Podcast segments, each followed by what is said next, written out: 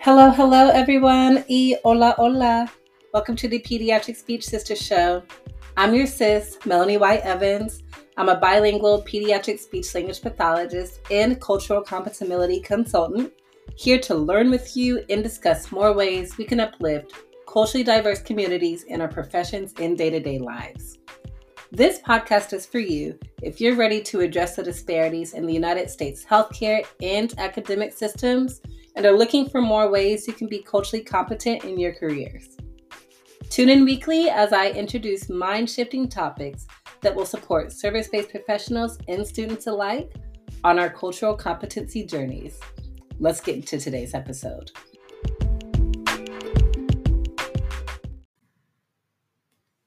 Hi, everyone. Melanie here. So, before we get into today's episode, I want to tell you a little bit about the backstory of why this is important. This topic is about preventing violence in workplace and educational healthcare environments. Obviously, as speech language pathologists and other healthcare providers listening to this podcast, we work in this setting and we are about to go back into full school mode academic mode, if you work at university departments. I will say, coming from Tulsa, Oklahoma, we've had situations like the St. Francis tragedy, where three hospital personnel have passed away because of a disgruntled patient. And I brought my dad on the show. He is a retired police officer from the Tulsa Police Department, currently serves as the chief of police for OU Tulsa, a university and outside of that, he does his own work and research to make sure that communities are safe. So I'm so excited for you all to get into today's episode. If you want to look at the visual episode, please go to youtube.com. I'll put the link in the bio for the live replay. Until then, to the Pediatric Speech Sisters show. I am here live with Walter J. Evans. If you are wondering about our winning smiles. Yes, this is my father, but he's a very brilliant man in law enforcement. And unfortunately, we've been having some violences in workplace settings. I know a lot of us have heard about what happened in St. Francis here in Tulsa, Oklahoma, our state, and what happened in Uvalde and even just going all the way back to Columbine, but they're happening a lot more frequently. As speech pathologists or service providers and educators listening to this, we're not very well trained. Yes, we might go through drills, but we're not exactly trained on exactly what to do. We're just taught to what's the term, Dad? Run, run, hide, and fight. Run, hide, and fight. But what exactly does that mean? So I wanted to bring him on here so that way he can give us some details in the rundown. Before we get started, I do just want to have a trigger warning statement because we will be using words like workplace violence, and some people may have actually gone through these traumatic experiences. So we do appreciate your patience in advance with this. And at the same time, we're very excited to be sharing this with the community. All right, Dad, I'll let you go ahead. So I'm going to let you more or less drive the train on this, Melanie. Before we do that, is something I absolutely must do. And that is, I have to really have to tip my hat off to people who are in your profession, speech and language pathology. I'm going to go ahead and tell a quick story to your audience. They may or may not know it. But one of the things that people may not know is that your mother and I were really concerned that you were not going to be able to speak uh, you know, to your audience. Uh, Melanie was three years old. It wasn't that she would speak, but you couldn't understand her, but she wouldn't even utter a word. And we were really frightened. And we sent her to a speech and language pathologist. And within a short period of time, this lady worked miracles. And the same thing with my granddaughter, Melanie's niece, same thing. Was five or six years old and you she would speak, but you could not understand a thing that she would say. And again, we took her to a speech and language pathologist. So all of you are miracle workers, and I think the world is a much better place because of you. So I just wanted to give you a shout out and tip my hat to you. Well, thank you, Dad. I'm, I'm sure a lot of us are happy to hear that. And y'all, he's not just saying that because he's my dad. He means it. I always say I wish that he still had the IEP that I had when I was a kid because even though I joined the profession, I didn't even think about joining the profession until college. I didn't reference it to my own experience with a speech language pathologist. So it is one of my favorite victory stories, so to speak, to tell clients who are nervous to about putting their kids in speech therapy. So, Dad, would you go ahead and introduce yourself to the audience? Sure, sure. Well, my name is Walter Evans. My current assignment is I'm the chief of police for the University of Oklahoma Tulsa campus police department. I have been doing this job for nine years, almost going on 10 years. Before that, I've had basically what would amount to two parallel careers. And just to give you some of my background, I uh, started out going to college just like everybody, but because I had so many financial difficulties as a younger person, I dropped out of college and joined the Army for four years. And after my Army career was over, I was going to go back to college to finish my last year, but I was broke. So one of the things that I did was I joined the Oklahoma Army National Guard to help supplement my income. And because, of course, since I had three years of college, they said, well, listen, you know, you really need to join an officer training program. So I joined the officer training program. I was planning on only staying in the military another two or three years, but it ended up being a 23 year career.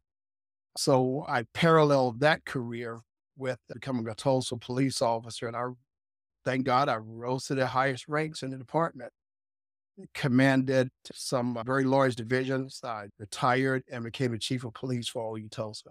Well, thank you, Dad, for all you do. That does bring me to my next question. What is your why? What got you started in the profession, or really, why did you keep going with it? What motivates you to get up and go to work every day?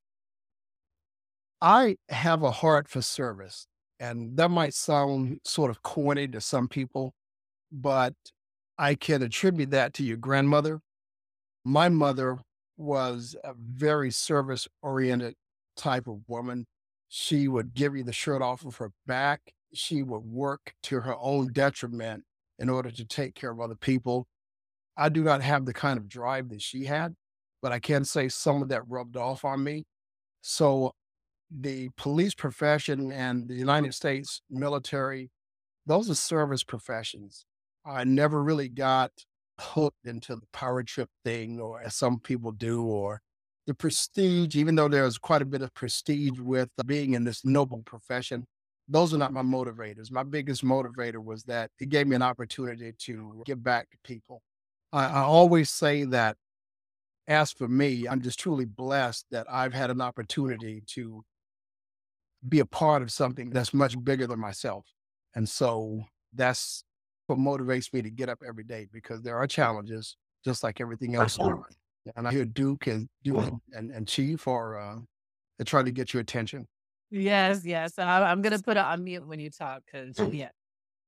Well, thank you for that, Dad. Definitely not corny to us. We all join the field and really stay in the field because of our service hearts because it's not an easy job. And I know that just watching you growing up, you have not had an easy job whatsoever.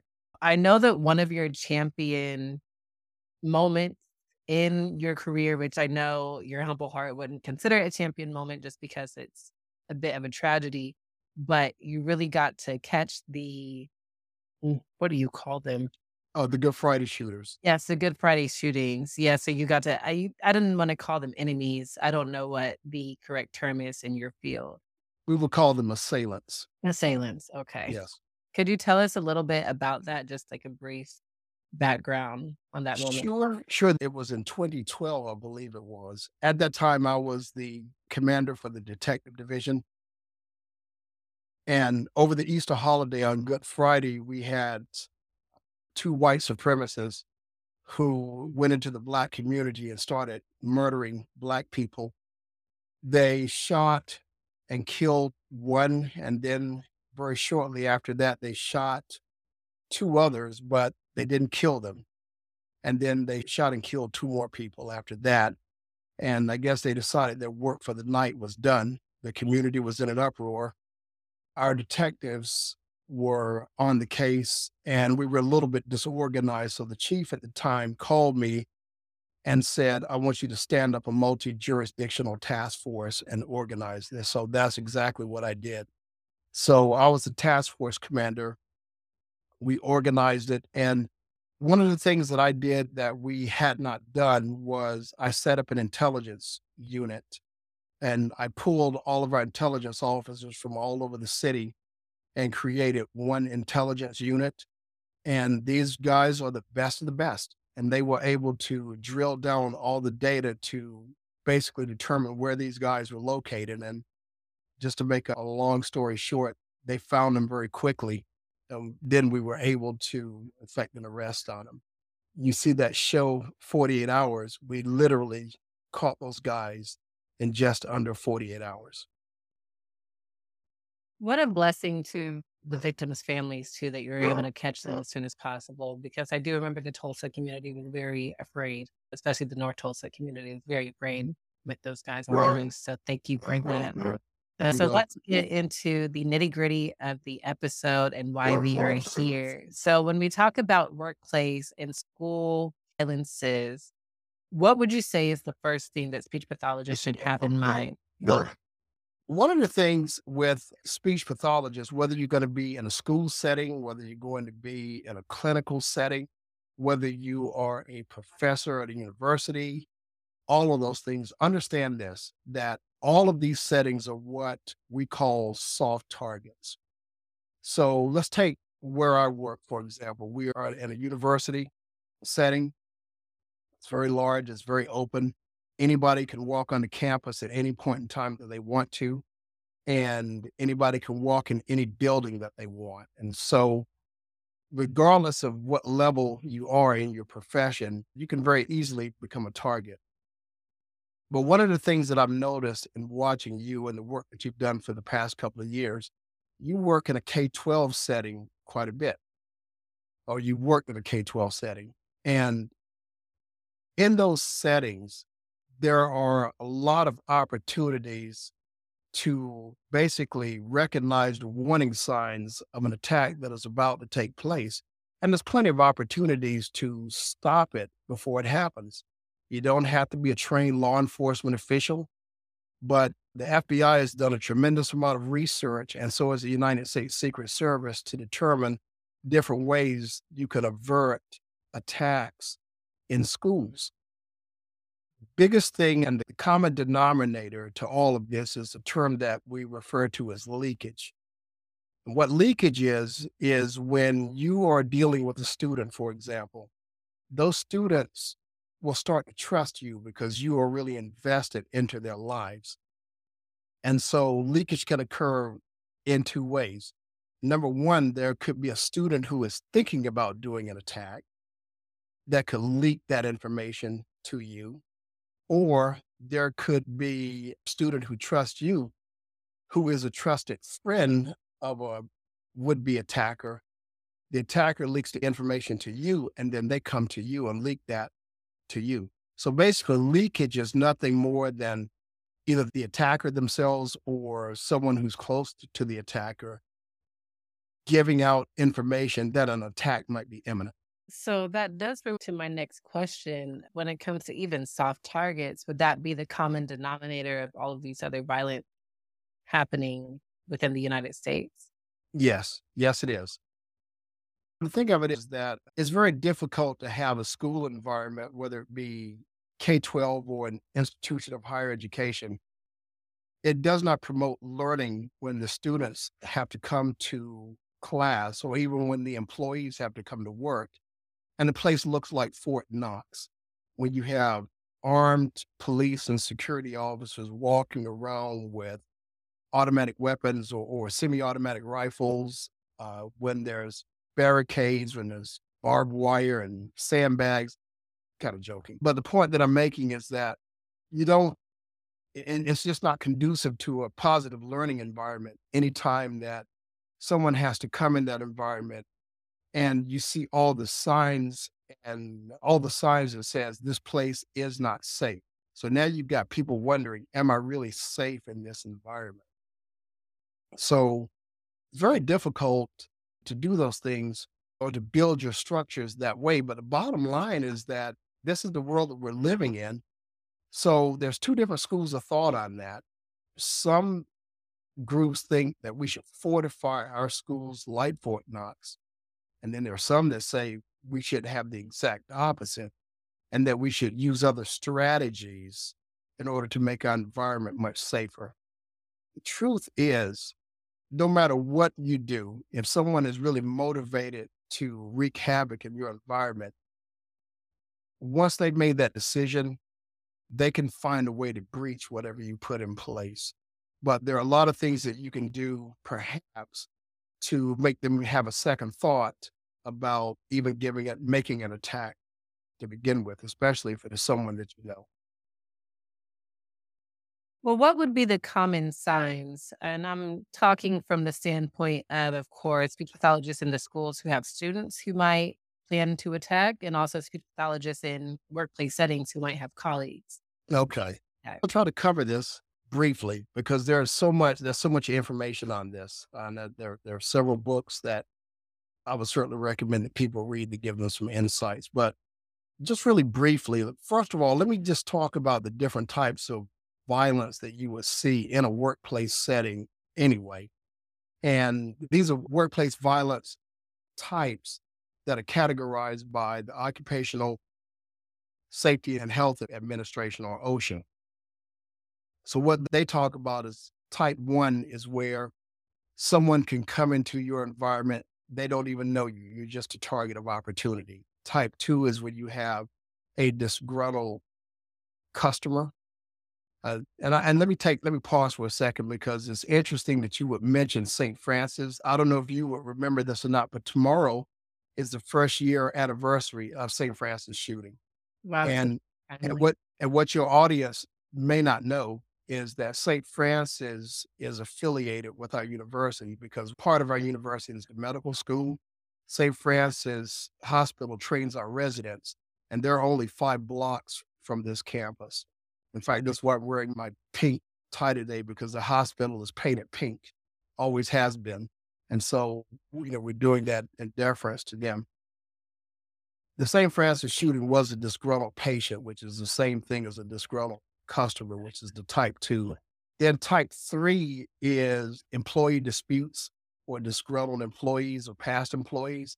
And then the type four is domestic violence or relationship violence. So those are all things that you will see in a workplace setting almost every single day. Um, but um, and, and I'm sorry, Melody, that was another part of that question that you asked, and I just went on and on. But well, well, no, um, you really answered it. The biggest question too is what that would look like. That's really what's coming to my mind. So, as speech pathologists or people who are working with oh. people, oh, not necessarily on guard. Okay, okay, yeah that was the other piece. And so one of the things that that what the, the data is showing us is you will have an opportunity because of the relationships that you build with your students to see some things that might be concerning. And you'll hear the term see something, say something. Some people, they've been using that phrase for so long, it's become white noise to a lot of people. But it is really important that when you see something, you have got to say something because you basically become a bystander. Now, here's some of the things that you might see. Any one of these things by itself might not mean a whole lot, but if you combine it with a lot of other things, it gives an opportunity for more skilled and, and more trained people to take a harder look at it. So, for example, if you have a student who is experiencing trauma at home and they talk about the trauma at home, or if you see a student that has a written work assignment and in that work assignment it's very deranged or it talks about violence, or if those writings or the conversations say things that show an interest in things like former mass shootings or hurting other people those types of things. If you see or hear your students start to show a great deal of interest in firearms, that is, those are red flags. So, any one of those things that you would see by itself You might go, yeah, not a big of a deal. And they probably are not a big deal. I played violent video games ever since I was able to play, violent video games, but that doesn't mean that I'm going to resort to violence. Uh, so, because you have a student that has an interest in call to duty, that does not mean that they are going to go out and commit a mass shooting. But when you start to combine all these things and then they start talking about specific things, now it's time to say something. Many schools, many communities, and especially in university settings, will have threat management teams. And so your job as an employee of the school or the staff member is to speak to a responsible person who might be a member of the threat management team, and they will build a case so that they can perhaps intervene. The end goal, and especially when it comes to students, the end goal is never to throw them in jail. The end goal is for them to graduate and be productive members of society. And if they're having some issues that might make them do violent acts, we have to intervene. We'd be remiss if we did not intervene with. I really appreciate how you said that the goal isn't to throw them away, put them away, so to speak, but to make sure that they become active members of society and even in a way intervene as rehab for them. Just because from a clinical perspective, I'm thinking, first of all, if you're seeing these children going through them, I have one particular student in mind now I'd be nervous to call the cops or anything on him because I know what's going on at home. So instead, it would be wise to at least send him to the counselor or have an interdisciplinary team approach rather than just going straight to the police. Would you agree with that? Oh, absolutely. Absolutely. Law enforcement has its purpose, but we should be about I would say about 99% of the time, we should be the in case of trouble, break glass kind of group. We should never be the first result unless everyone is in imminent danger, which generally that's not going to be the case. Let me explain to you what the FBI and the Secret Service and the Association of Threat Management Professionals and a lot of behavioral scientists talk about pathways. And one of the things that they talk about is pathway to violence. And so it's if you can envision it being a stair step, that people don't just snap, but there is actually a series of things that they go through that makes them get to the point of where they want to commit a violent act. Well, the thing of it is that if you can think of it as a stair step with about six steps, steps two three, and maybe up to four, in those different steps, there's plenty of opportunities to intervene and to make that person whole. Law enforcement generally should not be directly involved until step five or maybe step six for certain. My point being, if you introduce law enforcement at step one, it probably will not work. It will be counterproductive. So we should always be there to use the, the tools and resources that we have to kind of help the multidisciplinary team have a much better picture of what they're dealing with. But law enforcement should never be the first response, so to speak, unless there is imminent danger. Well, I know when we were talking a bit about this, you did have some specific strategies that I really want the audience to know. Um, so, and forgive me, you're going to have to remind me. There was run, fight, and hide, right? Well, okay. Run, hide, and run, hide, and fight. Run, hide, fight. Then the other one is evaluation, mitigation, preparation. Well, that was something that I I developed as I'm as I was trying to think of a way to train people on how to take a before, during, and after approach. Because run, hide, fight is in the during stage. That's when uh, the fight, so to speak, is underway. But all the other things that we just talked about are in the before stage. So, in other words, the evaluate, the mitigate. Sometimes I make a joke of it and say evaluate, mitigate, and preparate. but you evaluate, you mitigate, you prepare. All of those are things that you do before the event actually happens. And so, you know, just here's a couple of things, not an exhaustive list, but here are some of the things that I've recommended I've observed over my career that are very helpful.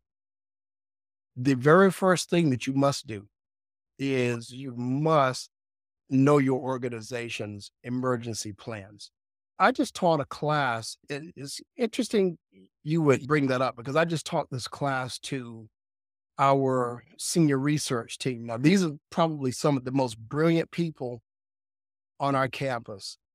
A team of about eight research head of research and all of his staff. These are the ones that help develop that conduct research to try to find to try to develop vaccines. That's they have animal labs, they have anatomy labs, they do pathology, they very brilliant people.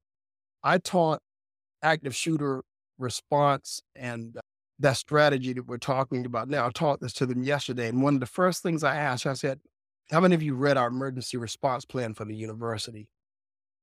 Not one raised his hand. Not one The head of research who is probably one of the most brilliant guys that I know. And he was telling me all this stuff about how the brain works and all of this. Even he didn't take time to read it because people are busy. But when the event happens, you don't have time to read a book.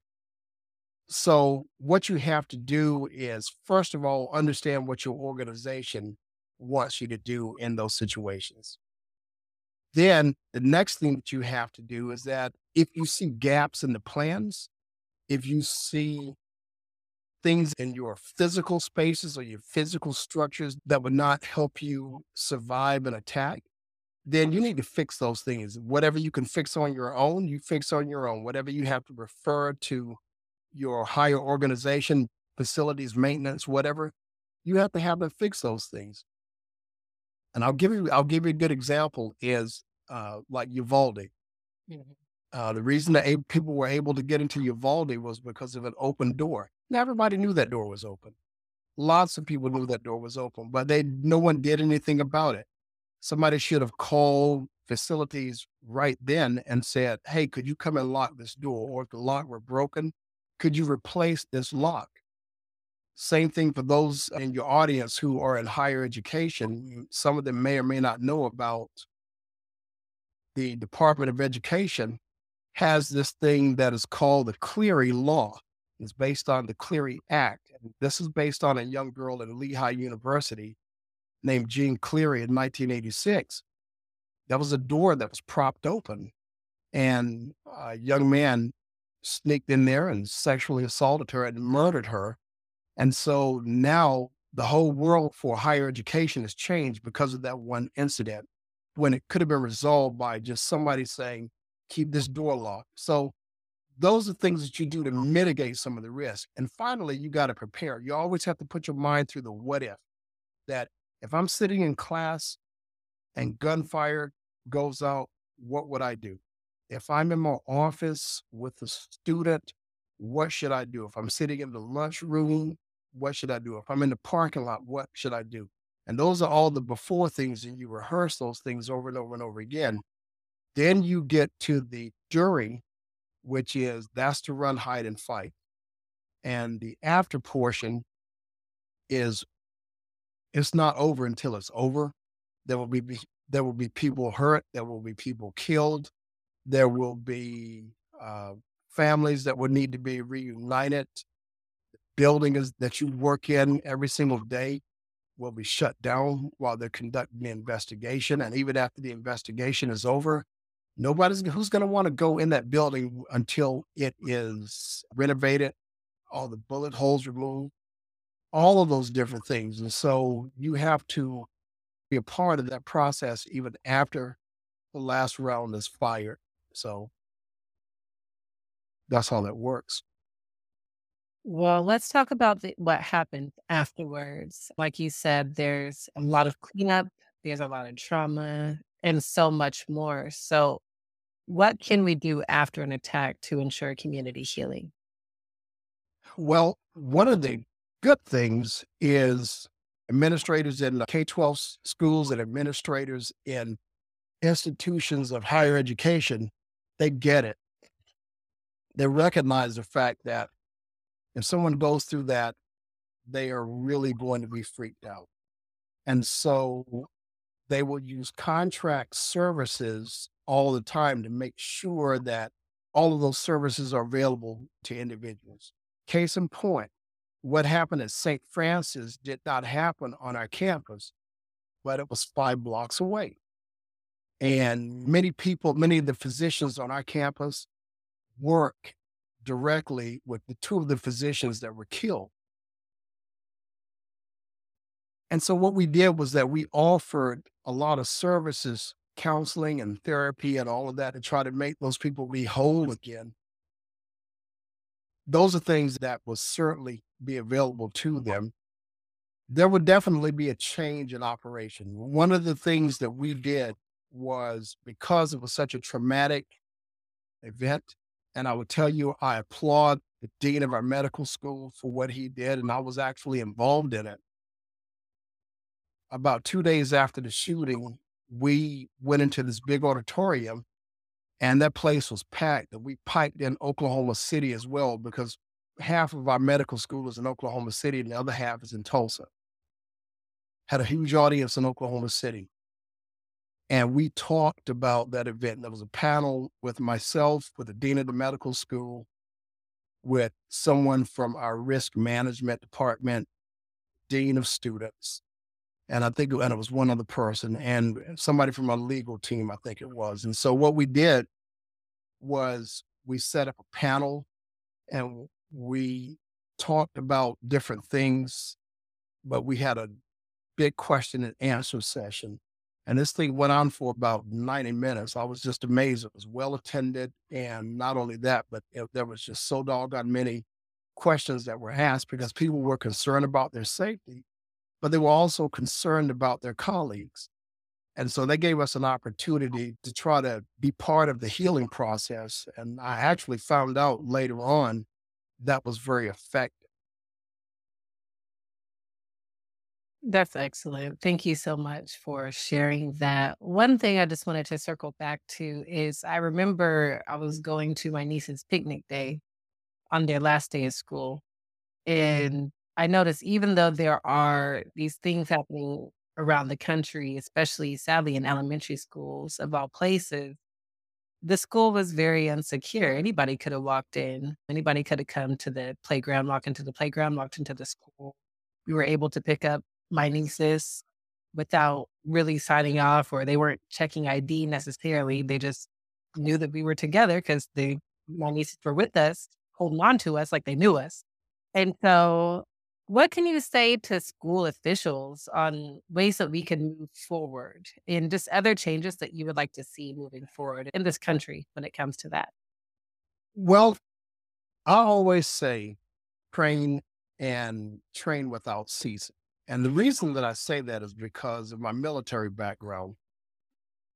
When I was in the Army, and especially when I was on active duty, that's all we did. I served during the Cold War. We were always afraid that we were going to get nuked by the Russians. So we trained constantly. One of the benefits of training is as you train, you will identify gaps. And so you have to be honest with yourself and you have to look at every situation as and ask yourself the question, hmm, what if this happened now? You don't always have to have this huge live training event with everybody in the world participating. You can sit around at a staff meeting and ask the very question that you just asked me. And somebody who, somebody else observed what you just observed. And they should ask a responsible person, you know, I didn't really feel safe at that event the other day. Uh, kids were all over the place. There was no security that I could see of, armed or unarmed. There were no staff members that were assigned to watch for specific things.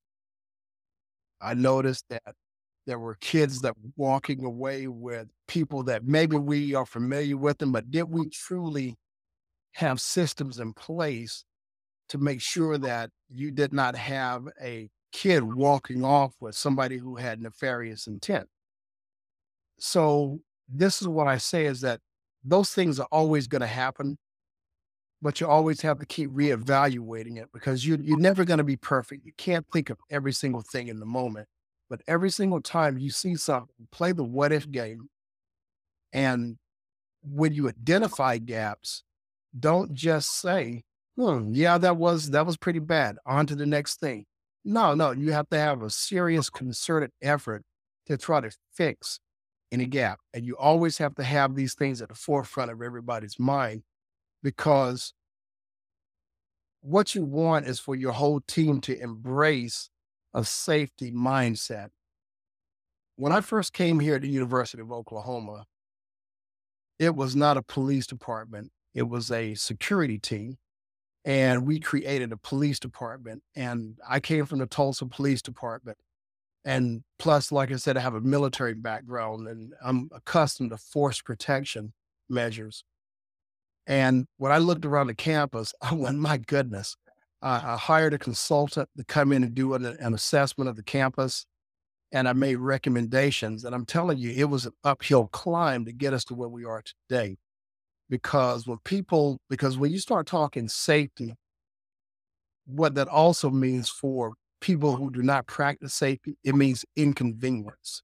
Mm-hmm. So if I'm accustomed, for example, to walking, parking my vehicle by the J wing of, of, of, the main academic building and walking around into the building and the door is open. And now you're going to tell me that we're locking that side door and making everybody walk through a single point of entry now that person has to park somewhere else or walk a few extra steps and it's inconvenient and they don't like it. If you leave J wing door open, rather, what that means is that somebody can just walk in undetected and have complete command of your building. Sometimes they just go in just to steal stuff. And that's what, I mean, that's not okay, but somebody stealing property, you can always replace. But you don't want somebody to come in and hurt somebody. So I gave you that story basically to say, constantly reevaluate. And that's the evaluation. And then when you see gaps, you need to mitigate those risks. Well, thank you so much, Dad, for sharing this information with the speech community. I know that this isn't, like I said, this is not something that we just typically think about or study in our profession. So I know that you cooked up a little something for us. Can you tell us about that? That I can do what? You cooked up a little something for us. Can you tell us about that? What do you mean? I'm sorry. there's a there's a PowerPoint presentation. Oh, yeah, yeah. For us that you put. Oh, okay, yeah. He really cooks, y'all. That's why he was confused. He actually really does cook, but. I, I, I, I do. I do. It's something I truly enjoy. Yeah, um, but uh, one of the things that I do, I, I do some consulting work for private industry. And so I have a consulting business. And one of the things I'm going to give to you and all of your audience, I'm, I'm going to give a couple of freebies. And so I'm going to give a short video. It's only five minutes. So I think anybody can spare five minutes. But at least in, in no one else's mind but mine, I think it's really impactful this video it talks about everything we just talked about today in about five minutes. And of course, if anybody wants to have any further conversations with me, I'd be more than happy to that. So I know people learn things differently. So I'll give you a video, but I'll also give you some written materials. Also, uh, there's a lot of links to a lot of materials that I've studied through the years and we'll make sure we provide those links for you. The good thing about it is that you don't have to go back and look at all the original sources. You can look at summaries that are done by people who are very, very well respected in the academic communities, where they've done all the research, they've validated every single thing. Everything that they'll talk about has been validated by empirical evidence. And so with all of that, you can go back and look at those summaries and it'll give you a good idea of where you are for those of you who work in K 12. and You can go back to your administrators and, and, have discussions about that. And those of you who work in IHE, you can do the same thing. Or for those of you who are in private industry, I'm assuming that that some of your audience is in private industry and they'll need to sit and take a look at their own workspaces to see if there's some things that they need to evaluate and mitigate and prepare for. So what's IHE? Institutions of higher education. Okay. And private industry would be private practice, outpatient. Yes, exactly. Okay. So if you happen to have your own clinic or if you work in, say, a hospital setting, that's private industry. Well, thank you so much for sharing these free resources with us. It's highly needed in our field. How can we find you if anyone wants to connect with you, ask you more questions, and even reach out on behalf of their campuses? Okay, there's two ways to reach me. One way is through my, my email, which is info, info at Orion Methods, O R I O N M E T H O D S, orionmethods.com. Or you could just look at my website, which is orionmethods.com. Well, thank you so much. I'm so looking forward to everyone looking back on this episode, looking back at the replay. I know that this is going to change a lot. It's not a flowery conversation, but it's a very real conversation. So I thank you for spending time out of your busy workday as well, Dad, and coming to talk to my audience. Thank and you. I want to thank you for having me. And uh, it was a really enjoyable time. Thank you so much, sweetie. all right, Dad. Well, thank you all for watching this live. I will see you all on Saturday where I talk to Jermaine from Definitely Communicating. Bye, fan. Bye, Daddy. Bye bye.